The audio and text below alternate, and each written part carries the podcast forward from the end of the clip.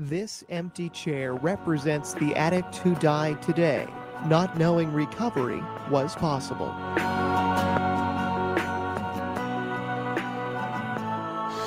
Hi, everyone. Welcome to tonight's episode of The Empty Chair. This is definitely going to be an episode that you don't want to miss um, because we're already out of control and the show hasn't even started yet. So, just welcome to tonight. This is the, uh, we do this podcast for the addict that didn't make it. Tonight's show is dedicated to Carl Gianelli. If you want to put up his picture, and this is uh, Carl Gianelli. Go up a Back little. up a little, Yeah, Back back, it up, Frank. Frank, are you- sober? yeah, he's there you. There you go. All right. Tell me a little bit about Carl. I know he was a good friend of right there with yours. Yeah, Carl was um he was very unique. I mean, like uh, like most addicts, you know, they're beautiful people. Most of them, you know, and um he was just he was he was a funny kid. I uh, I met Kyle actually in jail in Billerica House of Correction, where we uh we got in some trouble in there together, and uh, we spent a lot of time in um in segregation together. Yes, we somehow, Yeah. along with another inmate, Yeah, managed to that's how it convince a- goes. That's a it. My best priest friend. to Yeah. smuggle drugs into us. Of course. Um, yeah, so me and me and Kyle, we got some stories. And uh, when I first um, got sober, I um, I went down to Florida, and uh, he was already down there. No, so we were together, and um, and then you know some you know I come back, and he relapsed, and uh, you know. Like like most addicts, we think you know we got one more in us, and Yeah. and uh, he had already planned. You know, you know I'm gonna Mike, I'm gonna get high, and I'm gonna go back, and I'm I got a Oh. bed, and and uh, and yeah, Yeah. you know, Yeah, they You know, And that was it two more ways. 2016 that he passed away. I Yeah. think it was. I Yeah. read his obituary, and he, he leaves in a, a family that's still um, family friends that still mourn his loss. So oh yeah, his brothers are great, Christian and Franco. Christian actually uh, is a licensed real estate agent now, and um, he developed a street. He named it uh, Kyle Donald Drive. His middle name was Donald. So Amen. trying to you know keep his memory alive. You know, Yep, sure. and that's what this is all about. So tonight is dedicated to Carl Gianelli. It's for the addict that didn't know recovery was possible. Um, I want to say thank you to Officer Danny Sinclair out of Newburyport PD and the Essex County Outreach for tracking overdoses in the Essex County. Um, since January 1st of this year, we've had 363 overdoses, and 32 of those resulted in death. These numbers are the numbers that we responded to. We know many people overdose and carry Narcan, so we don't know the actual number, but this is the number that is reported into the police. So, um, I just want to say thank you to our sponsors. You guys are going to see a banner at the end. All of these um, individuals are sponsors of the show. And what happens is we put um, the fund into uh, an account.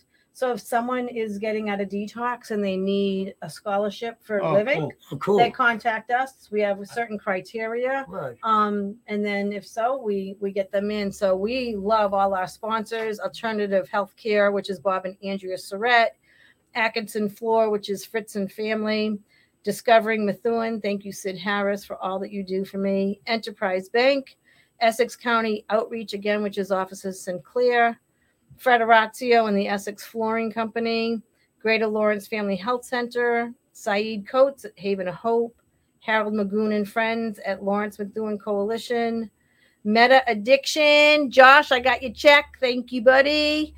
Title Boxing in North Andover. Let's go. Whoop, whoop. Ellie, let's Right, go. Lauren Daddy boy. right? R&R Welding Fabrication. And as always, we thank Costa Broadcasting for allowing us to do this. And of course, the best producer in the world, which is Lou Blasi behind the scene. Let's Thank go, you for your Lou. Hey, support, Lou. And thank you for always believing in our Happy. mission that recovery is possible. One of those sponsors may or may not have a lifetime restraining order against me. I love you already. Enterprise Bank. Persona non grata. I can't even get it back. Persona non grata. Oh, God. Enterprise. God help me. Where's Phil, lady? Oh, So we have some events that I just like to let everyone know about because we do need to have fun while we're in recovery. Um, I know October 21st to the 23rd, Massachusetts. Um, there is the I want to say S SCYPAA. So is that the Young People Association? They're having um, a weekend, October 21st through 23rd in Plymouth, Mass. And you can go to MS cypaa.com for that information. There's also an amazing Zoom for moms in recovery, and it's um what's good about it is it is on Zoom, so anyone and everyone can go. And um, I have the information for that. That will be posted on MVP ASAP's um, Facebook page so that you can see this as well. We have Area 43, the inventory assembly Saturday, November 19th. Um, that's being held at the American Legion Hall in Milford, New Hampshire. We have uh, Gratitude Night Sunday, November 13th at the Sahara Club in Portland. We have an Alcathon already being posted, so people can start getting ready for that. Cool. We also have Friend, Friendsgiving November 12th. That's in Portland, Maine. We have a 40th anniversary in Keene, New Hampshire. We have a Halloween party in Portsmouth, New Hampshire, which is pretty awesome. And that's being Saturday, October 29th. And we have soup and service October 15th, 9 to 4. And that is bring your own big book. And there's going to be um, chowder, hearty soup. I thought she was gonna say, bring your own soup. Yeah, no. right. That is an amazing beginners meeting that's on Zoom seven days a week. And then young empowered parents. Um, we have some information on that, and that is out of Lawrence, Massachusetts. So those are things that will be posted. If that I believe they're already on MVP ASAP because we want you all to know that was another man who we dedicated the show to. And then for local happenings, um, where did I just throw that? You can slide that down Says to you him mostly in- in New we have Hampshire. Circle of Hope, Right. and that's a family support group uh, hosted by Phil and Fran Leahy at Methuen PD at 6:30 to 7.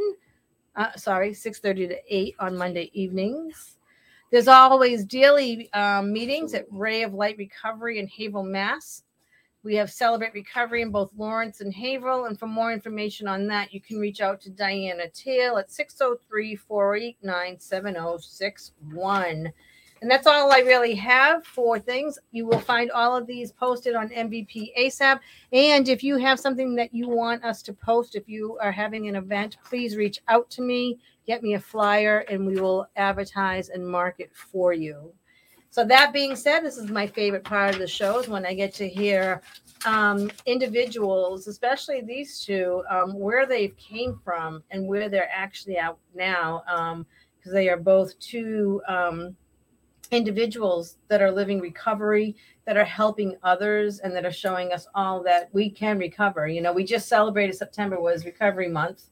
Yeah. And um, prior to that, on August 31st, was the overdose awareness, and we put up 2,290 flags at the police department for the state of Massachusetts Cool. of individuals lost. So I love that you guys are here. I can already tell you're batshit crazy, and Oh, I look forward to hearing your your stories. So um, odds or evens, who's going? I don't know. You want me to go, Mikey? I'll Sure, break, go guys.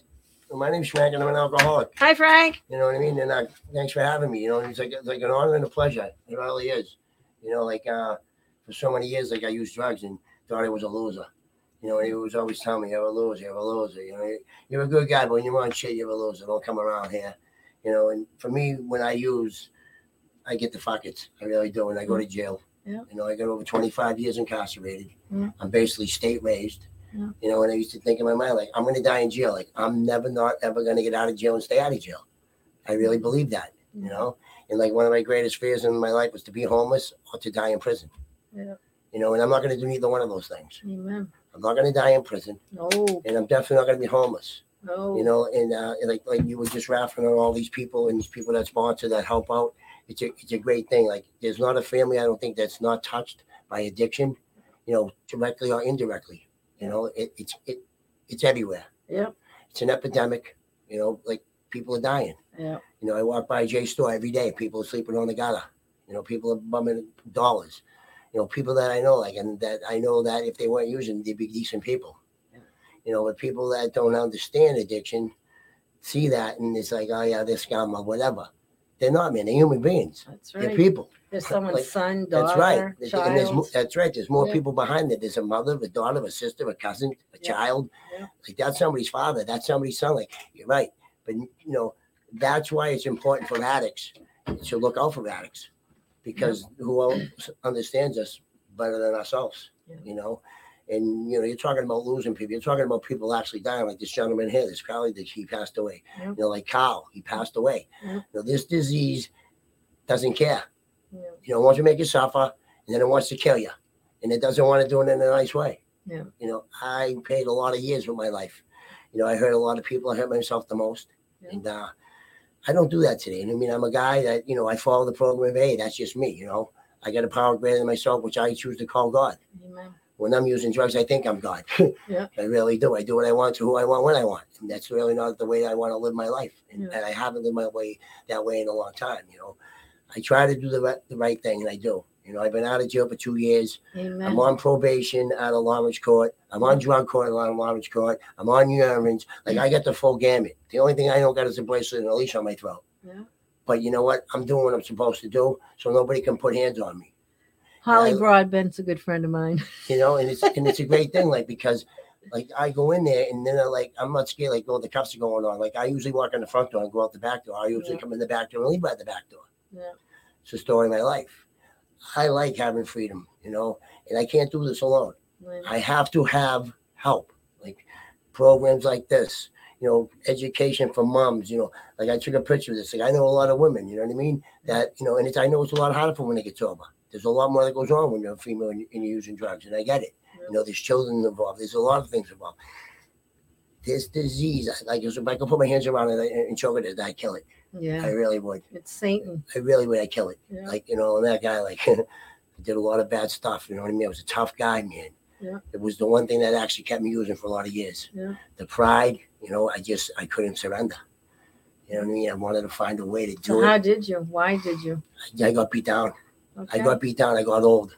You know, I'll be turning 60 years in January. Like, I'm uh-huh. not a kid. You know what I mean? So I gave more than half my, my life away because I wanted to get high. Yeah. And I was a guy who had everything. I had a beautiful wife, I had a beautiful home. I had money in the bank. I was a union roofer. Like I had properties. I was that guy. Like I was a citizen.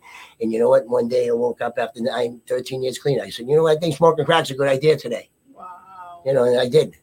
And then went out, and, you know, and I and I caught myself. And then my wife got schizophrenia at the age of 50, full blown, out of nowhere. And then, you know, I figured I got nothing to live for. Like I can't fix this. The person I one person I loved is gone. She's she's here, but she's gone. You know what? Like I can't handle this because my whole life I never dealt with anything like uh on a serious level, like emotionally. You know, like I just came home from jail when I came home this time. The, I came home right when the pandemic started, wrapped up out of the straight out of the max, you know. Yeah. I did seven seven in the days, came home from the max, and um the pandemic was in full fledged. Like everything was shut down. Mm. Like it's hard just getting out of jail period. Then I get out, I was like, whoa. And those are my questions for you because the statistics of coming out of jail and and being citizens like, sober, oh, like this is so how that how did you get acclimated back into it? Because I With a lot was of- sharing about yeah. Mark with you guys. with like a lot, with a lot of help, like guys like Mikey, like having a friend like Mikey that has a place. Like I get out of jail, they're like Mikey's got a bed, and, and like I ended up getting some funds that helped me get in the front door. Amen. You know, because I want to, I got, like I was doing well. I was the manager of a sober house. I came home for a year, put a sober house together, got it on the ground, was the manager, had free rent, got my license after 20 years, had a car, had nine grand in the bank, had everything I wanted, and I thought smoking crack would be a good idea because my wife died while I was in jail. My mother died right before I got to seven years, and my best friend who ran the sober house for 20 years died. I don't deal with stuff like I said emotionally, like like that that that is close to the vest, like heart stuff. Yeah. I've never been taught how to deal with that. I either dealt with that like taking violence out on somebody, like you know, because I'm hurt, I'm gonna hurt you type stuff, or, or I just got really high. I buried it. You know, I try to kill the pain by this by, by doing that. I'm just killing myself. But when I went on that little bender, man, I, I told him my car. Yeah. I blew all my money. Yeah. I got thrown out of the sober house. Yeah. But I got the manager's position taken away, and I told him I want to move because I don't think it's right. You know what I mean? Me being here and doing that. You know, everybody got to pay the price. The consequences are. So, and that's how I ended up at Mikey's house. You know what I mean? And they, they, but for the grace of God, there was a bed there, and I've been there for a year, and I mean, things are good for me. You Did know? you know him prior to? Yeah, I know Mikey for years. Because you knew each other in jail. No, we were never uh, locked up together. We just knew each other. Yeah, Okay. like I'd see Mikey around meetings and stuff, him and Boo Boo. Because he knew Freddie, my buddy Freddie, well, he grew up with him. Yeah. You know, Freddie was a lifelong guy. A long Freddie life. Farley, rest in peace. There's a Yeah. sober home in Lowell named after him now because he managed it for so long. Uh, Freddie's place. Yeah. Nice. That's that Yeah, was our the guy. guy was a sweetheart. He was like an angel in a, in a human suit type guy. You know what I mean? Yeah. Like didn't care about not, nothing besides like going to a meeting and helping another person. Yep. That was his whole world. No kidding. You kidding. know, like he was that guy. He was all hot. You know, he was the real deal. Yeah. And you don't you, you don't see that much, and that's another thing about addicts. Like you know, we're good people. Like Mike, Mikey was saying. Like like I think we're like some of the best people. Yeah, I I agree. think you know I have met people who get off drugs that become like incredibly successful, Yeah. and mostly loved and liked wherever they go. Yeah. Like I've been thrown out of a lot of places, man. I've never been thrown out of AA. Amen. I got thrown out. But that's a yet. I got thrown out. I, have. I, been, I got thrown out of the bridge club. I've been, shot- Oh God. I've been thrown out of state prison. Like I've been thrown out of the Mystic Projects and so on. like I've been thrown out everywhere. But you know what? Addicts have a forgiving heart. Amen. You know, and if I didn't have ever. if I didn't have other addicts and I didn't have AA in, places to go like the Bridge Club, you know, Carl's place, like these places who they're not judging me, man. Yeah. Like the whole world's looking at me in a certain eye, like you know, he's a loser, he's a junkie, keep moving. Like that's not the case, man. I'm a sick person. Yeah. You know, any other addict knows this. Yeah. Like I don't do that stuff on purpose. Like I don't go, I'm going to do this to hurt you. That's not my intention. It never was my intention. Yeah. You know, and today I, I can honestly say, like, I don't put my hands on people. Nice. Like I pray in the morning, I pray to God, don't let me pick nothing up of substance. Yep. Don't let me put my hands on anybody, and don't let these hands say anything, because my hands have gotten me in trouble my whole life. right. yeah, they have. You know, my sick mind was running the show. Right. You know, and I'm not telling you I'm well because I'm not batshit crazy. Yeah. We You know can I mean? tell. But I'm not using today. I'm not using today, But, yeah. no matter what. Like I'm just not like because I know that a drinking is right ain't gonna do for me anything that I can do for myself. Yeah. And if I can't do it alone, I could call Mikey, I could call Tom, I got friends. My whole phone is everybody in this phone is sober. Nice. There's not a drug dealer in this phone. Nice. I don't need a drug dealer's phone. No. That's another thing I'd say about Lil. Like I don't know where to go, what to do because I never done anything with them from Somerville. Right. So I got away from where I'm from because, you know, I'm a, I'm a criminal more than I'm I'm an addict. I'm a money junkie. Yeah. I used to be addicted to money, vicious. Yeah. I chased the dollar more than I chased anything, and it always leads back to drugs. Yeah. So I got away from it because all my friends are into everything. Right. You know, they're all wise guys, half are wise guys. They're doing everything. And if I was in Somerville, I know it always ends up. He's driving the caddy. He's got a vet. This guy's that. He's doing this. Hey Frank, why don't you do this? Next thing you know, I'm in, this, I'm in the mix. Yeah. I don't want no part of it. I just want to die on the streets. I want to die sober, Amen. you know, and I want to help myself and a couple people along the way. Awesome. That's all I'm really looking to do, man. Like I'm not like anything special. I'm just a regular guy who, you know, wasted a lot of his life, Yeah. and I don't want to waste any more of it. Good for You you. know, my life is valuable each and every single day. Today, right now, in this moment, it is a very valuable moment. Right. Like there's a lot of people that are listening to this that are, that are that are watching this. That maybe one person hears something that might save their life. Yeah. You know, I'll remember somebody else that they haven't thought about for a while, like the, this gentleman that passed away. Yeah. You know, like you keep these people alive because you know what? It matters. That's right. Because there's people right now that, that are thinking of that person, they're crying. Yeah. Because they get, it breaks your heart. Absolutely. You know, and that's why I ended up relapsing when I came over the first year. I had those three debts and they kept coming up. Yep. I didn't know what to do, man. I really didn't know what to do. And then I ended up using them against my own will, and I was not happy about it. I was pissed. I ended up punching a guy in the face in the sober house. I was the manager. Told me out the door, and he opened the door. I cracked him. Like, you know, like, come on, man. Yeah. Like, I'm a full grown man. I ain't supposed to do shit like that. Right. So I checked myself into the Lahey Clinic in Lawrence, Nice. CSS. Yeah, I went in there for 10 days. Yeah. You know, and I found like I'm duly diagnosed. Like, I get depression, I get anxiety. You know, one flew over the cuckoo's nest. You know what I mean? But you know, if a guy like me who's sick as me and as crazy as me can stay sober, guess what? Anybody can. Amen. There it is. Did you guys hear that out there? Like seriously. It's the truth, man. You know, just ask somebody for help, man, Mhm. because somebody will help you. Yeah. Stick your pride in your pocket, man, because you know when you're strung out and you're using, you got no problem asking somebody for five bucks. You'll beg them for a sawbuck Yep. to get off fee. So you know that's how dirty this disease is. You know what I mean?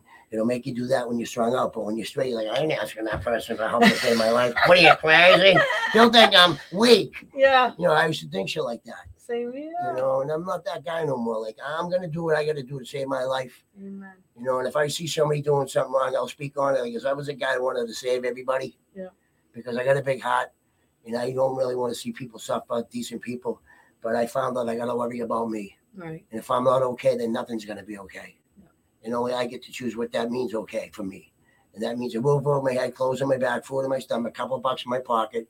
I got a car, I got a beat a shit box. You know what I mean? I'm happy as a clam at the thing. Amen. You know what I mean? I'm in, I'm in a car that costs a thousand dollars to drive, shake around and all.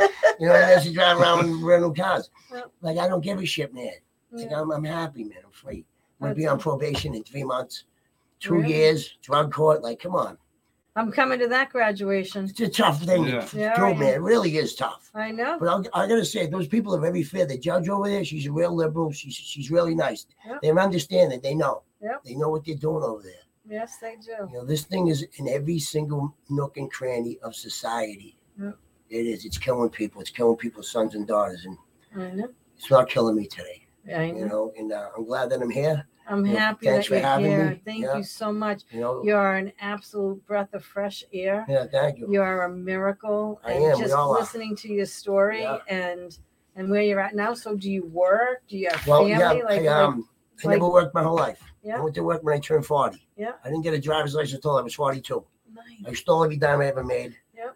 You know what I mean? I was a millionaire three times in my life. Yep. You know what I mean? I was happy maybe once of, in one decade there when I was with my wife. You know, I was with my wife 18 years. God rest her soul. Mm-hmm. You know, she was the love of my life. I known her since I was a kid. Yep. I got a second chance with her. I had a daughter raised, and my daughter's grown. She's a surgical tech. She's in Florida, married, happy, no problems. Boom, bang. My job's done. Yep. So that's a really good thing for me. You know, it gives me strength. Yeah, it's great when you Yeah. yeah you don't got to worry about having Yeah. a child out there. Yeah, Kill- she, like, kill- she ain't calling me for know, yeah, this yeah. or that and problems. My husband slapping the shit out of me, any of that bullshit. I'm just like, yeah, Uh, oh, fortunate, very, very fortunate. like that. You know, I, you know, I'm not taking off Florida and kill the guy. Nice. But uh, yeah, like I'm a guy who just, I was taught wrong everything I did. Like I was raised up with Irish mobsters and some of them. My Yeah. mother was a mobster. My father was a mobster. You know, the phone rang all day. They were taking action, selling drugs. You know, the whole nine yards. Mm. Crooked cops, crooked card games in my house. Like I was taught, man, this is okay. Yeah. Back then, people made a living breaking the law. I, I was good at it until I started getting high. Yeah. Just like anything, start getting high. Guess what? You're gonna lose. You're gonna die. And if you're still breathing, I'm just walking dead. Yeah. I think the worst thing to be, honestly, for me would be if I had to go on to the bitter end every day and chase a 40 to get off feet. Yep. You know what I mean? Like, I'd rather Agreed. be dead. I really would. Like, I just to get up and be like, Jesus, man, I gotta get, I, I gotta get, like, whoa. And that's when people overdose and die. Like I really, like I, Because you give up. and if you're at that point, I really think God just takes you Yeah. home because He can't watch you suffer anymore. Yeah, because really you just can't. you quit. Yep. You do. It, it breaks you down. Like I said, it makes you suffer, then it kills you. Yeah. It sucks you dry. Yeah. Absolutely. Yeah, people used to say, because I, you know, I, I overdosed over 30 times, hospitalized. I was in a coma twice. Holy and people shit. would always, you know, be like, "How can you fucking overdose and get out and, and, and do it again?" I used to just be like, "Cause you know, I don't care if I live or die." You know, I used to say, "I'm not that lucky. I'm not gonna die." Yeah, right. You know what I mean? I keep man. waking, I keep waking right? up. Yeah, yeah. you know what I mean? Use, use, not me. yeah, that was it with me. I just kept kept overdosing, and, and, Wow. and uh, you know, thank God. But at the end, I was, you know, obviously it was, you know, I, one time I overdosed, and um, you know, I almost died. And when I woke up, I had me intubated. I pulled the tubes out and I left. And uh, my girlfriend at the time pulled up in front of the emergency room doors, and I had the Johnny on. I got in. I'm saying, "Where's the dope?" She goes, "You left it in the glove box." I said, "Don't move." You know, I popped the glove box open. She said, "What are you doing?" And, and you know, I did it again, and and she told me afterwards because I was I overdosed again, and and she ran in the hospital and said, "You know, my boyfriend overdosed." They said, "I know. He just signed out." She said, "No, again, he's right there, hanging out of the car." And they ran out and they dragged me out, and then they. When I came to, they had a guard there, and I'm like, "Who are you? I gotta go." They're like, "No, you got sectioned. You're, you're suicidal." I'm like, "I'm not suicidal." I'll never forget. The guy goes, "You could have fooled us." Yeah. Right? You got offended. yeah. So I ended up escaping from the hospital. It was a long thing, but afterwards, afterwards, my girl at the time said, "She goes, do you remember what happened?" I says, "No, I don't remember nothing." She goes, "You did it." You looked at me, and I said, "Your lips are blue."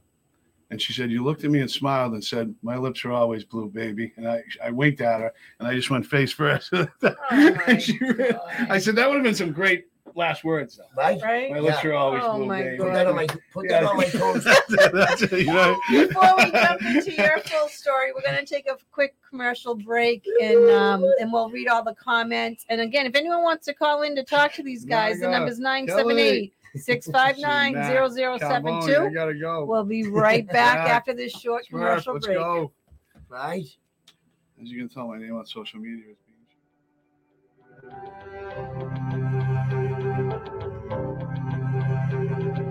Haven of Hope is a faith based 12 step recovery home for women seeking a loving and structured lifestyle to help them persevere over addiction.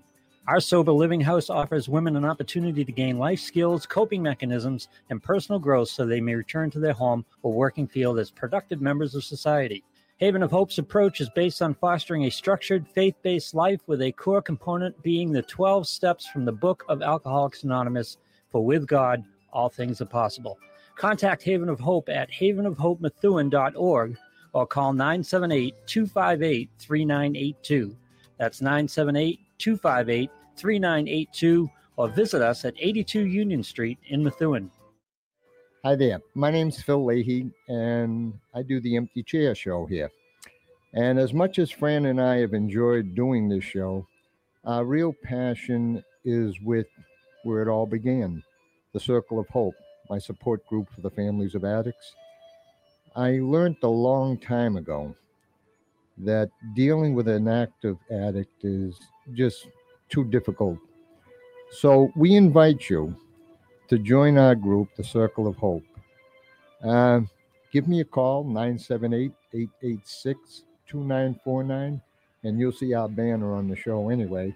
And, and give me a call, find out what it's all about. You know, if you don't think you're ready to sit into a group, uh, Fran and I always invite people uh, over to the house and we sit down, have a one on one, and we talk about a plan you'll have to set up, how to deal with someone in active addiction, or, or just give you a chance to vent.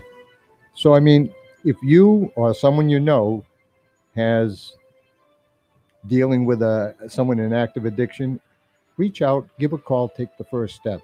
I promise you that it won't make it easier, but once you understand what it's all about, you'll be able to deal with it a little bit better. So again, 978-886-2949. Just ask for Phil. I'm always available 24-7. Thanks, and we'll see you on the empty chair. Bye-bye.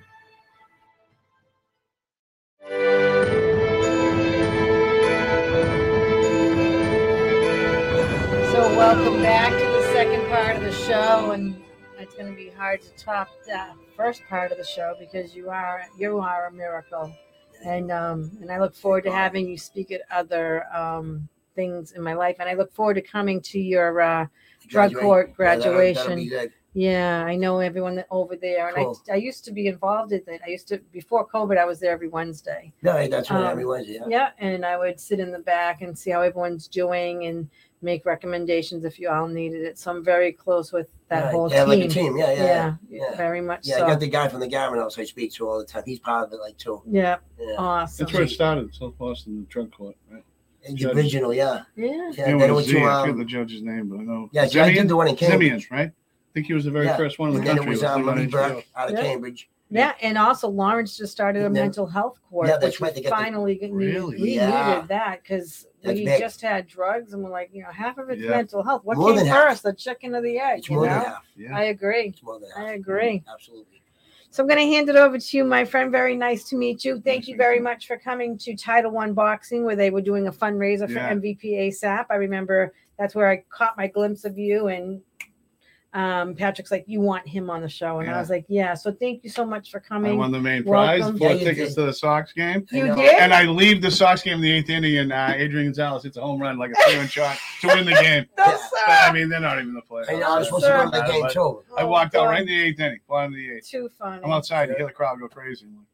Oh, what They just want to get a base happened? hit. You know what I mean? Because they've been so terrible this What's his year. name? Got a jacket though. He was happy. Oh yeah, Adam. Tip. Nice, No, uh, no, Brian. Brian. Yeah, Kronowski, nice. Lazinski. Yeah, good kid. So Uh, welcome. Thank you, thank you. Um, Tell us a little bit about yourself. I know you have a, a shit show of a story as well. And when I look at you now, you look healthy. You look like an Irish kid right off the streets. And Yeah. uh, so I'm really interested in hearing about you. um, Phil Maloof, my guy. Um, geez, you know, where do you start? You know, where do you start? Um, you know, I grew up um, Irish Catholic home. You know, the the whole thing, the uh, latchkey kid. I didn't really have um, any uh, anybody um, any supervision really at all. Uh, parents were divorced young. My father was uh, was a madman. He was a bartender and a, a bookie, and uh, I'd like to call him an alcoholic, but the guy still goes to the bar seven days a week and drinks from like three to seven. Gets up at five in the morning, goes to the gym for two hours. He never been arrested, never. Uh, so he's my idol. You know, what I just say, womanizer. You know, plain and Do it. simple. The guy's my idol. You know, I just wish I could do it, but when I was when uh, my parents went through a divorce when I was in maybe third or fourth grade, and um, and my mother, I don't know if, if um, you know, she put up with a lot with him. So when I started showing signs of that at Yeah. 13 and 14, and then the police started coming to the house, and I, I got arrested. My my first arrest um, was on the projects, and uh, somebody told me this lady had drugs in her house, like Percocets and Valiums, and you know, we popped the door with the card and went in. And I, I remember grabbing a bunch of pills on top of the fridge, in like 14, 15, with, with Kevin Boutet, who hung himself Oh, at Jesus. Uh, My, my one of my best friends Yeah. was my best friend growing up. I was He, with him. he- he died in Walpole four years ago on Christmas Day. You know, me and him. You know, I break in this house and and I remember getting the pills and there was no perks or Valiums there. So I said, "Come on, we got to go back in and get something." And I remember going in. I could see like a TV light on, and I'm little. I'm crawling, and I could see like this lady's feet. I could see a purse next to the bed. So I reach in. I'm sliding the purse out real quiet, and this lady lets out a scream that I that I hear today Yeah. you know, and we ran and we got chased, and my friend got caught, and the police ended up at my house afterwards. And I remember my mother, I says, Mom, I've been in bed all night. And she said, I'm not lying for you. And I'm just like, Oh, I'm done. So I remember the the police officer, my father was real well known in the city. Like I said, he was a bookie and a bartender. The police officer drives me down around the corner of the projects, and there's two guys standing under a street light. I didn't even get out of the car, and he goes, That's fucking him, you know? so the cop the cop goes, "What's your name?" I said, "Mike Lee," and he. Let, I'll never forget it. I mean, this is '84, right? Yeah. 83, 84. The cop spun around in the seat. He said, "Tell me you're not Tommy's son." And I said, "Yeah, I am." He goes, "Why didn't you fucking say something?" You know, it was those days where we would have said, "Get out of here." Yeah. You know, he's like, "It's it's Yep. too late. I can't do anything." Yeah.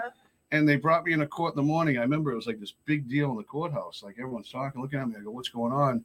And the lady was paraplegic. Oh, So they got Even me for yeah. I you know I had no yeah. no idea, but I was like a leper after that. You know, my first arrest was a doozy. Still trying to live that one down. Home invasion on a crippled lady. Yeah, yeah. No bail. Yeah. Bye bye. First arrest. Off Come of home pills. six Off months- of the pills. Come home six months later, and and I was that I was that kid. You know. Oh, here comes Mike. You know, let's get out of here. Cross the street. You know. So. Oh, I, I feel like you know that I rolled with it, that reputation. You know what I mean? With the girls, he was a bad kid. He was a bad Yeah. guy, and, Yeah. and um, and I, I, it just made things worse for me. And and I got home and I was arrested shortly thereafter, again, and you know committed to DYS. I was 18 and recommitted, and and then um, my mother one one day I come home, I was like 15, and um, this this wasn't very chic then, you know right. the restraining order on your own child and the child in need of services Yeah. thing. She literally, Yeah. you know, and I had nowhere to go. And uh, my father at the time had a one bedroom apartment. I'd stay with him and he'd be like, Hey, I'm bringing a girl home tonight. Beat it. So I'd be, wan- I'd be wandering on the streets, 14, 15, you know, five, six in the morning. I mean, you know, going by the house, waiting to see his car leave Yeah. so I could go there and sleep on the couch. And then, you know, shortly thereafter, I get arrested again because I'd always, you know, I escaped from DYS and it was pretty much in and out, in and out, in and out and then I escaped from DYS when I was 16. And the a week later, I turned 17. I stole a car, and I was drunk with uh, two of my friends, and I was driving down the street, and it was a narrow street, and there was a police car in the middle of the street, like facing me. I didn't realize I was going down a one way the wrong way, and I was so drunk when I saw it. I went to hit the brake. I'll never forget. It was a Dodge Dot. Oh, Jesus. I went to hit the brakes, and I hit the gas. Of and went course. whoop, wham, head on collision, police car. Get out and run. I love you. Get out You're and becoming my hero. Yeah, so uh, 17, three days before this, I get arrested, drunk driving, lasting motor vehicle, leaving the scene of an accident. so I get out on bail, and two weeks after this, drunk again. But I'm not an alcoholic. I've always swore by that. I'm a drug addict. I'm definitely not. No. alcoholic. You know what I mean? So No. I'm drunk again, and I break. I mentioned on the way here, he said something about a Hyundai, and I said Panasonic Oh, yeah, yeah, yeah. when manager. Hyundai's come out, they they have these stock Panasonic digitals. I used to steal car stereos. Yeah. So I- I'm stealing this car stereo, and these two guys come running out of the house, and I get out of the car, and I'll never forget. I had a pair of um, vice grips in my hand, so I turned like I was gonna run, and I spun around, and I hit the guy over the head. I hurt him, hurt him bad. I split him open, and he dropped like a stone. And I, I spin around. The other guy goes like this. He grabs my wrist, and I remember literally going like this, like with the thing Head shot hit his him. head, Yeah. and he bear hugged me and like foot swept me to the ground. And this guy beat me, you know. Yeah. So the police come, and I just got arrested for hitting the police car two weeks before. I just turned 17. So I get in the I get to the police station. Are your parents impressed at this? Oh point? yeah. My, my father goes, my friends on the bar used to be like, Good job, Tommy, good job, you know. So I'm at the police station. I got a beating. And um and I get to the they get me out of the paddy wagon and this they're like, What's your name? And I'm just not saying nothing. Yeah. So this cop comes up and ended up rest in peace, Pete Paul. It ended up being a friend of mine's father. I didn't know it. He's this big cop. He had mitts like this. So he says, What's your name? And there's like five cops around me outside the paddy wagon. So I'm not saying. He says, What's your name? Not saying that. He turns like he's gonna walk away and he hits me with an open hand Oh. fucking slap, right? Like this guy had hands like this, right? I'll never forget as long as I live. My head hit the paddy wagon, bounced back, and I went, Mike Lee, five two, six nine, oh five six six five. Oh, you gave him the 94 Aiken Ave. And they all burst out laughing. And he goes, Some guys gotta do it the hard way. Yeah, I did. You know I mean? So I get to the booking window, and a cop comes over and grabbed my sweatshirt, and ripped it off me, took the string out of my pants, it fell down around my ankles, I'm beat up. I'm like, what the fuck? So I bail out. Next morning, I go to court. I haven't gone home yet. I'm like, oh my god, like I'm staying with my father again. I'm like, oh my god, I just turned 17. So Dickie Eklund's in the courtroom. It was like family with me, and um, I'm waiting, I'm waiting, I'm waiting. And back then, like once a week, they put someone's picture in the arrest log. Yeah, like hmm. to embarrass you, like yeah, Uh-uh. Yeah. yeah. So Uh-uh. yeah. So I'm waiting. I'm waiting. I'm not thinking. All of a sudden, I'll never forget the Sun photographer's name. Lowell's Sun. His name was Michael Pigeon. If you're out there, Michael you got Pigeon. me, Mike. So they call my name, and I- I'm walking up to the judge, and all of a sudden I hear.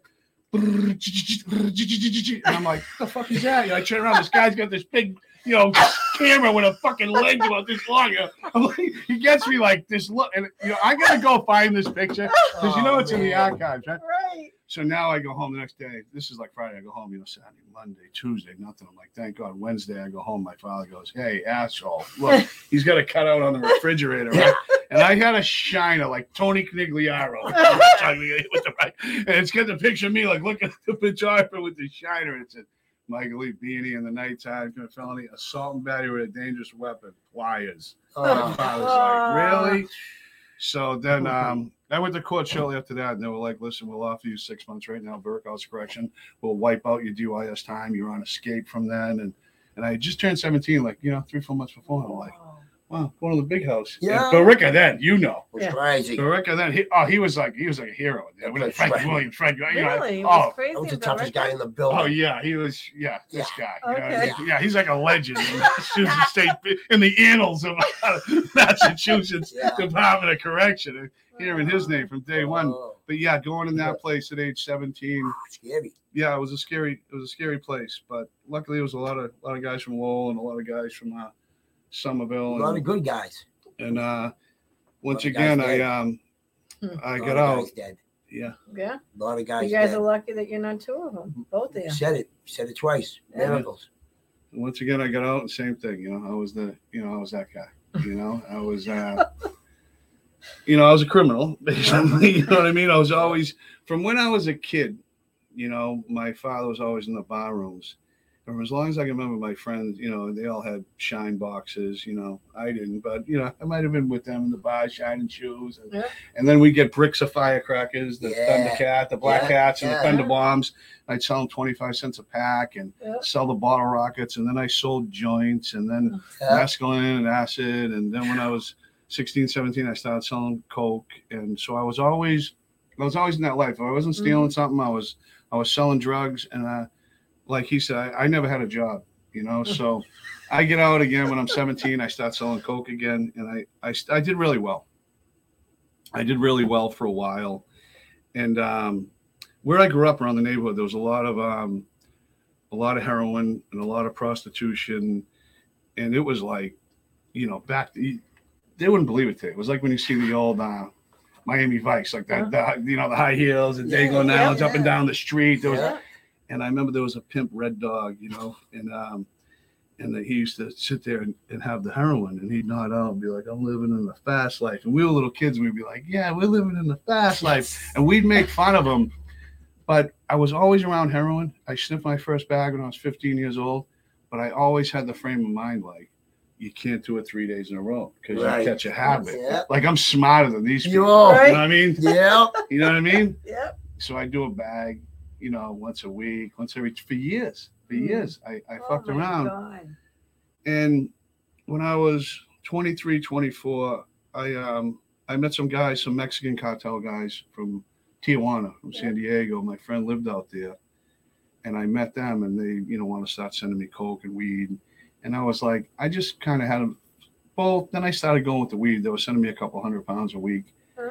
And um, you know, little did I know I had a you know phone tap on my phone and you know Yeah. whole- I don't know. Yeah. the whole shabazzle, you know. So uh, when I was 24, I was living high on the hog, you know, sniffing dope once, you know, once a week, once Mhm. twice a week, making all, making all this though. money. Yeah. Yeah. And um, then, you know, my father used to say to me, you know, you walk in the bar, he was a bartender at the Gaelic, he'd say, you pull out a knot of cash and a hundred bucks in the bar and, and set up the whole bar. And There's 20 people in there. He's like, there's fucking eight cops. And he goes, you, you don't fucking work. what are you, an asshole? You get pissed. you know, and um, so so then they, you know, the I I get a call one time, my my son's mother, and she says, oh, you know, my son was at his aunt's house. She goes, oh, bring him, bring your son some medicine, you know. So I went in. I was with someone in the driveway. And two days before, I left my house, and there was a helicopter, and I'm like, I was with two of my friends who are both dead now, Timmy King and Sean Nutter. One suicide, one overdose and I, I left in the car and I'm like, see that helicopter? It's following me. And at first I was I was kind of joking, and then I just started then I just started driving along along the river, and it was it was there. It was way up high, you know. It was there, it was this, and then there's in Lowell's Bridge Street. I take a left on Bridge Street. It goes all the way up to Pelham. I take a left, and Yeah. it's still there. And I'm saying. So I keep going up. I'm close to Pelham. These there's these red brick apartments on the left. Uh-huh. So I pull behind them real close. I get out of the car with them. I go, wait. And all of a sudden, there it is right above me. So now we're, you know, we're going like this. Ah! So I, I, I, I go see my friend. I go see my friend Greg Smith. Yeah. So little did I know there was DEA and state police watching him in the spot. He was my co-defendant in the case. I walk in. I go, hey, there's a helicopter following me. He's like, Mike, what are you doing? Coke? You doing coke again? No, uh, it's like the I said, movie. listen. I go, they follow me. I Ray said, they- Liotta. I said, they follow me. I go, I go, come here, come here. So now I, now I Ray go. Liotta. Yeah, Trump smells all the coke he stole the white, right? Hey, so I go outside. Goodfellas. I was in this place, Pub Dennis. It's not the animal. It's a market basket there now. Oh help! So I go outside, and now there's a black truck across the parking lot with two guys in it facing the door. So I'm like, look, they're, they're following me. He's like, Mike, he, he skits in. You doing coke? Yeah. So I Oh, go like this. Oh, God. I give the I give the truck the, the two guys at the finger, and they're just sitting there looking at me. I'm like, Yeah. dude, anybody else would say, what's your problem? Yeah, they would. Right. Why you give? So they're just sitting there. I go, here, take my car. He comes back 20 minutes later. I gave him my Notre Dame jacket, my Notre Dame hat to Yeah. leave and get in the car. He comes back, he takes off the hat and jacket. He goes, I don't know what you did, but you're fucked. Yeah. I go, what'd you do? He goes, I took him to the Rotary in Drum Hill and drove around for 15 minutes. Yeah. So the cops knew I knew at Yeah. that point. So now she calls me, bring Oh. bring your son the medicine. I bring it. And all of a sudden, I'm, I'm with this guy. I, I go, drive my car, a brand new Lincoln Town car. I remember I bought it at the dealership cash. I'm going to shut the trunk. I had golf clubs. I'm throwing them in it. I'm slamming the trunk. It ain't shut. I'm slamming, I'm slamming. The guy goes, hey, hey, calm down, calm down. He wouldn't shut it. It's like, Yes. you know, that's when they first come out, Yeah, 95. yeah, guy's like, look at this. It's like nice a cat, lot yeah. of cash. So I get this guy, Rich Oh, Gauthier, who's God. dead, drugs. God, he's yeah. he's driving my my uh, Lincoln, and I'm like, there's, there's been a helicopter following me for two days, and this and that. And he's saying the same thing. You're skitching, you're skitching. So I run in the house in the driveway, I give my son the medicine, and I hear jump, jump, jump, jump, jump, like eight car doors. I'm like, fuck. And they come in the house like ninjas. My Oh. uncle, who's a union electrician for 30 years, they put a gun to his head. He's washing dishes. Like, where's Mike? He's in the house, right? Like, get on your knees. And, and I think he might have had a little mud in his shorts after that. Yeah. Yeah. I, uh, it was bad. So I Yeah, get outside and this this big guy, Rich Gauthier, who's dead, they got him on his knees and he's crying in the driveway on his knees, right? And they hustle me by him, and I'm like, I remember thinking, told you, motherfucker. Yeah, yeah, they didn't want to listen. So they drag me, they they throw me in the car, and um, I get arrested trafficking over 100 pounds of marijuana Oh, and shit. conspiracy to traffic and and all this stuff. And uh, I get out on bail for that. and that's when the dope really kicked in. Yeah. I'm like, wow, I lost everything. They seized everything. Nobody wants to talk to me because I was always a hustler making money with everything. Right. I'm ca- any person that they they had what they call my phone a pen registered device Yeah. and a phone tap. A pen registered device identifies any uh, incoming numbers. Mhm. And then after I got arrested, even if like you called me, they identify you. They go to your house and they give you a paper saying you're an aggrieved person, Yeah. which means you were identified over a wiretap. So I'm trying to call people, and Yeah. they're like. like, They're like, no way. yeah so so i still had Yeah. some i still had some money you know floating around here and there and and for years you know i sniffed dope you know and i knew you know and shot dope i knew that you know that was the one thing you can do Yeah. right Yeah. you know what i mean like anything happens a death right Yeah. somebody Hey, dies Yeah. you know and Yeah. and as i found out afterwards it's temporary That's You know, right. it's, Yeah. it makes it worse is what it does Yeah. but at the It time adds on to it. Yeah. at the time you know you're just you don't care you know and i and that's when i i got really really bad and um i reverted back to when i was a kid stealing cars Yeah. Snatching purses like i you know i was bad i was a bad kid obviously you know um robbing stores Yeah. You regress. It's robbing crazy. banks Mhm. i mean you name it you name it i did it Anything is happening. you know i woke up every day and i left and i you know i was committing crimes you know every Yeah. fucking day you know what i mean and um that's when you know my life took a turn for the worse so i ended up going to prison again you know a little while and um i got out and then i went through a cycle i wrapped up out of walpole state prison in in 99 and for the next 14 15 years I had about 10 of them back in prison and, and, and Billerica and all around. But I, I, I kept going through the same thing, right? Where I'm just going to drink beers. Mm. I get out. I'm just gonna smoke weed. Yeah. And I'd be fine, you know, I'd be Yeah. fine for a few months. Yeah. Then one night I'm drunk. Oh, I want to do some coke. Yeah. Then I do the coke. Oh, I need some Yeah. landing gear. I got to come Yeah. down. Get done. Yeah. You know what I mean? Yeah. And then every time I end up, I end up back, back on the shit, you know, and and and you know the overdoses and You said you had 30 overdoses. yeah, over over thirty. It's That's that's insane. It is Yeah. insane. So Narcan saved your life 30 times? Yeah, over thirty. I remember tell- one Tell time. the story about the guy in the gym with the Narcan. Remember the guy? Oh, yeah, yeah. Oh my god, So, that's a good story. but one time I That's o- really good. one time I overdosed on a Monday and I woke up and my my family's out there and they're like, you know what day it is? I'm like, yeah, Monday. They're like, no, actually it's almost midnight. It's Friday night. It's almost Saturday. Yeah. Like you've been out for four days. I'm like. Wow. And I remember at the time, this girl with me's like, "You're different. Like you're like slow. Like you, I, was- I- you know, I was always real quick. You know, with the comebacks. I'm like, fuck you. Like, you know what I mean? She's like, she's like, no, I'm telling you, like you lost a step. You're slowing down, bro. yeah. So what he was saying about the Nokia was I was I was in a gym one day and there was this real hotto who worked there, you know, like this Jew said he was a tough guy and um, thought he was and there was like a firefighter there and I'm, I come out of the steam room I'm getting dressed and he's like, oh, you have to knock in three more people and da da da and then the other guy starts going, yeah, you got these assholes that you knock in three, four, fucking five times, right? And da da da, right? And I go, hey, I'm one of them fucking assholes. How's that? And they were like, what? I go, I overdosed over 30 times. I go, what are you saying? After the first or second time, you shouldn't have knocked him. You should have let me fucking die. All right. He goes, no, no, that's not what I'm saying. I said, no, that's exactly what you're fucking saying, motherfucker. Yeah. So afterwards, he come up to me. They were like, whoa. And he's like, hey, I'm sorry. I'm like, yeah, yeah. See you later. You know, I said, but you know what? Be careful who you talk around. You never know who the fuck. Yeah. You never know who you're talking around. You know, She look at me. You know, you know. Yeah, and you You just know, got it. you And don't, you, don't think a fucking raging heroin addict who's Right. overdosed 30 times, but Yeah.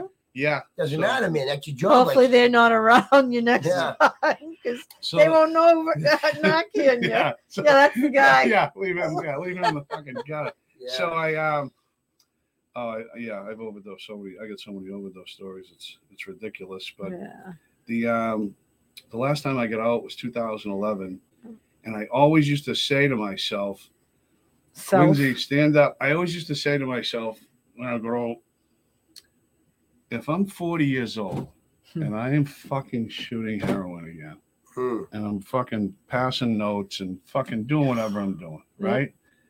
I'm just gonna go in that methadone because I always hated methadone. No. I said I'm just going in with the white flag, just pull my teeth, give me the false teeth, give me the cane. Some down. You know, they all get the cane. Don't walk You know, right? I said, I was you here know, this morning. Throw somebody over yeah, here. the walk Sad. up. I Just give me a know. walker. Oh, Just I put me in a wheelchair and just roll me up. You know, give me my Oh. dose. And so I went down to the methadone clinic and I, I got on the clinic. And I'll tell you, man, I'm still doing heroin every day. I'm selling heroin now, coke and heroin every day, every day, speedballs every first thing in the morning. Now I start for some reason. I don't know where this came from. Every morning I'm going to the package store and I'm grabbing five nips of that. It was like the knockoff Bailey's. It was like Molly's. I start the day off with that, like six of them in the coffee, shoot it down, Yeah. half pint of schnapps, the clinic, you know, Yeah. the whole shebang. And then after like a month or two of this, I remember going to the package store one morning. It must have been like a Sunday, and I pulled the door and it was locked. I remember I was like, panicking, like Oh, rattling. then, Yeah. I, then I stopped and go, how did I turn into an alcoholic on top of it?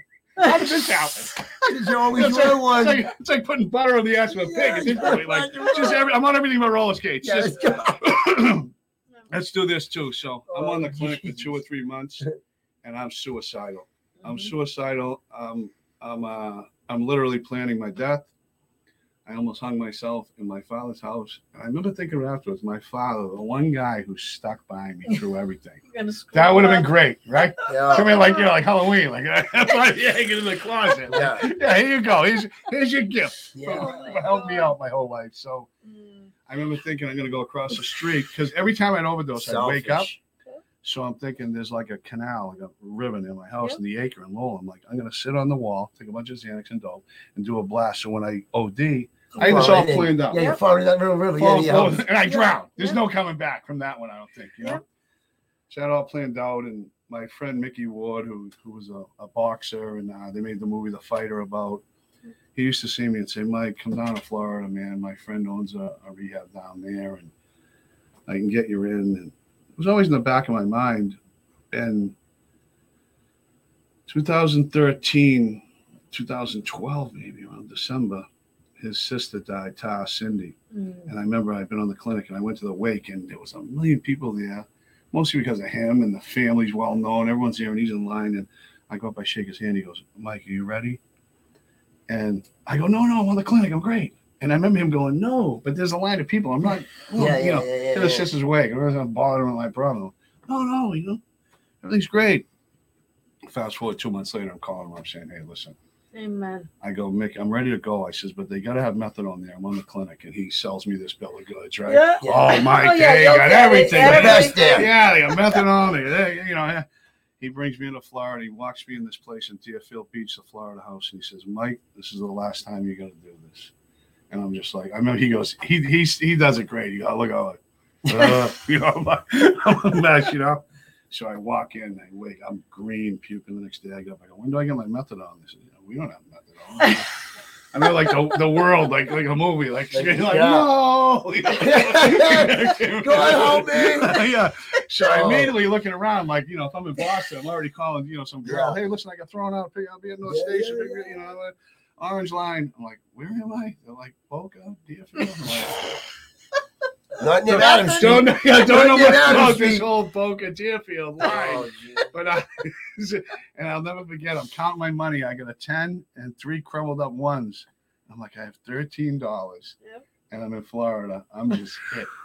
I'm hit. You know. So after like four or five days, I, this this place was like big money to go there. So Mm-hmm. you got these kids in there that were like sniffing blues, and their parents paid fifty thousand to send them there, and they're on fucking Suboxone. They give you Suboxone there, but I couldn't take it because I had methadone in me. You know, it's like getting, getting hit with Narcan. So you get these kids taking Suboxone in my room, and they're nodding out. Yeah, yeah. The ladies coming in doing vitals. Yeah, I'm sick. I got the cold sweats, and, and I'm laying in bed like shivering with the blanket. Like if I had an ounce of energy, I'd strangle. somebody. I'd strangle this kid with his shoelaces right now. You know. Oh. So after after five days, the the head doctor comes in. He goes, first off, there's all puke in the bed. You got to get up. We got to change those sheets. You got to get in the shower. You haven't eaten a meal. You haven't drank anything.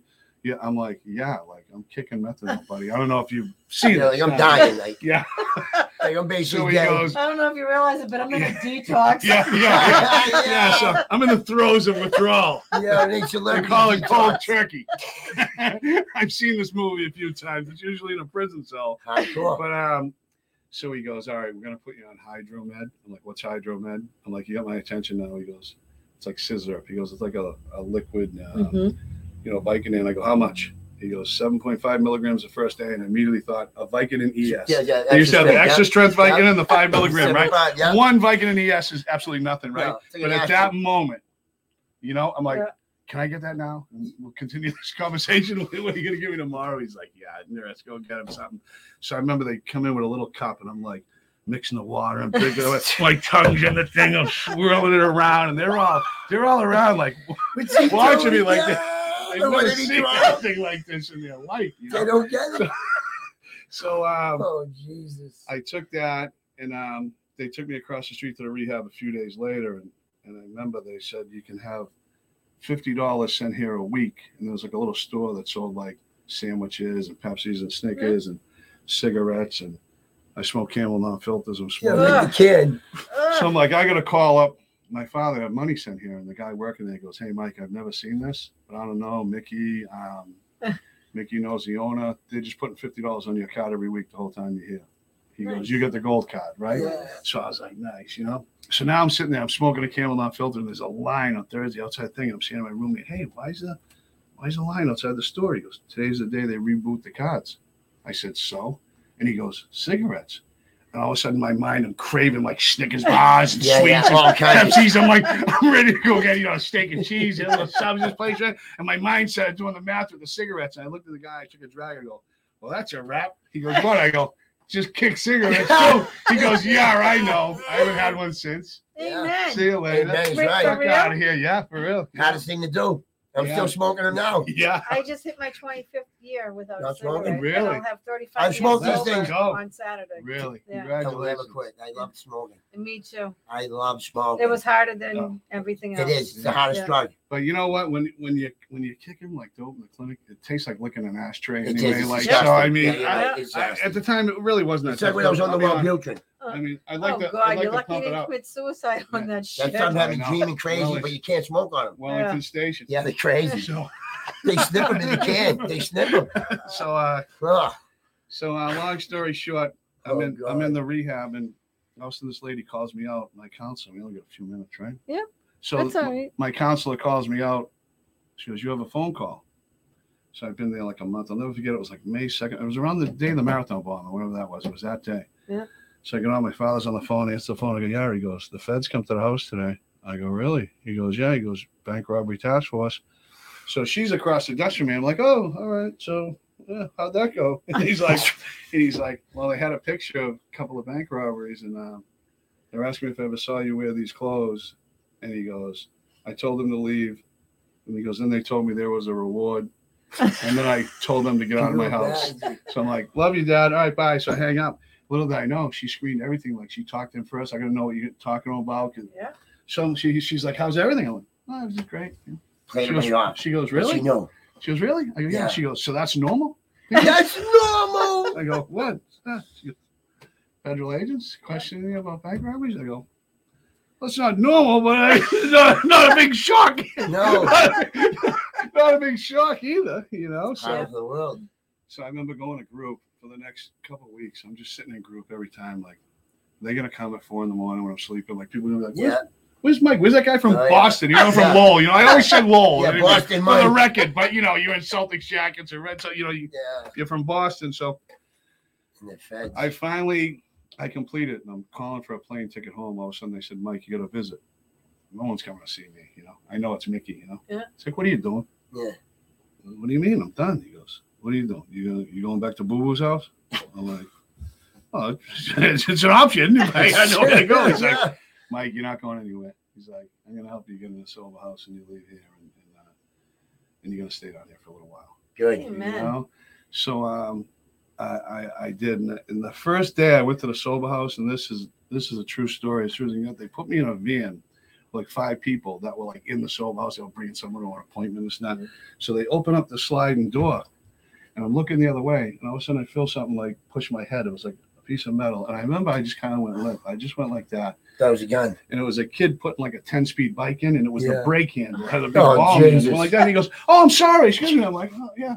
Don't worry about it. I remember it was like it seemed like you know ten minutes, right? My whole Right. life was just like, wow, it's over, Yeah. it's over. They're coming again. you know what I mean? Yeah. And I'm done. And I'm like, whoa! I snapped out of it, and um, I uh, I did the sober home down there, and I, I ended up getting an apartment down there. I stayed down there for a while. Good for you. And when I was down there, I was in a restaurant with a friend of mine, Gary Boyle. God rest his soul, just recently died about a year ago from an overdose. And Yeah. we were eating, and he goes, "See that kid? He was a smart. He was a smart kid." He goes, "That's what you need right there." And there was like these Guatemalans with a power washer, power washing around a dumpster by a restaurant. He goes, Yeah. "That's a business you want, kid. All you need is a fucking hundred and fifty dollar power washer from Home Depot, Yeah. a pump spray, a gallon of bleach, and some water, and the hose, Yeah. kid." And that was your first job. So when he came back, I said, fuck this. I start a little power washing business. Yep. I'm just looking to make a day's pay. And then a month after I got back, we got hit with all the snow. Huh. That 2015. Yep. We got hit with all that snow. And I had a little Chevy S10 with a ladder. And a guy goes, Do you shovel roofs? I said, Yeah. Yes, of course I do. I got- my daughter, who I just won custody of, goes, You don't shovel roofs. I go, Jordan, if someone ever asks you, you can do a job. You say, Yeah. Yeah. And he goes, How much to do that one? And I was like, 600. And I went and grabbed two kids and said, I'll give you 150 each to shovel this roof. And I'm in the truck, you know, sipping a coffee like I do now. And they're up doing the work. And the, and the guy comes out and says, Can you do mine? Can you do mine? Can you do my neighbors? Can you do this? And a month later, I'm at my house, at my father's house, and it was $36,000. Nice. in Amen. cash. And one of the kids working me goes, Mike, you know how many roofs are getting destroyed? Yeah. He goes, when this thaws out, you know how many people are gonna need roofs? He goes, people are up there hitting it with axes, breaking ice dams, Yeah. drilling holes through it. Yep. They're shoveling up against the grain, ripping shingles off. Yeah. It was like a light bulb went off my head, just like when the kid said about the power washer. I said, this bass is gonna point, you know? Yeah. So I went and bought a truck. So I had two trucks now, and I got workman's comp and insurance, and I started the roofing business. Yep. And I did pretty good for a couple of years, and I saved up some money, and I bought the first house and opened uh, Carl's Place. And I Amen. named it after my friend Carl Gianoli. Amen. Yeah, no looking back. Amen. And how many years has it been now? St. Patty's Day was nine, so hopefully this St. Amen. Patty's Day will be ten. Okay. Amen. Nice. And then I know we're at the end, but Oh, tell us a little bit about the the sober house. How many men does it take? How does someone get referred there? Um, Are you MASH certified? yeah, I'm mass certified. Uh, twelve beds now, and I just bought another home. I'm gonna have another thirteen beds, In Lowell? and this other one, yeah, in Lowell. And um, Awesome.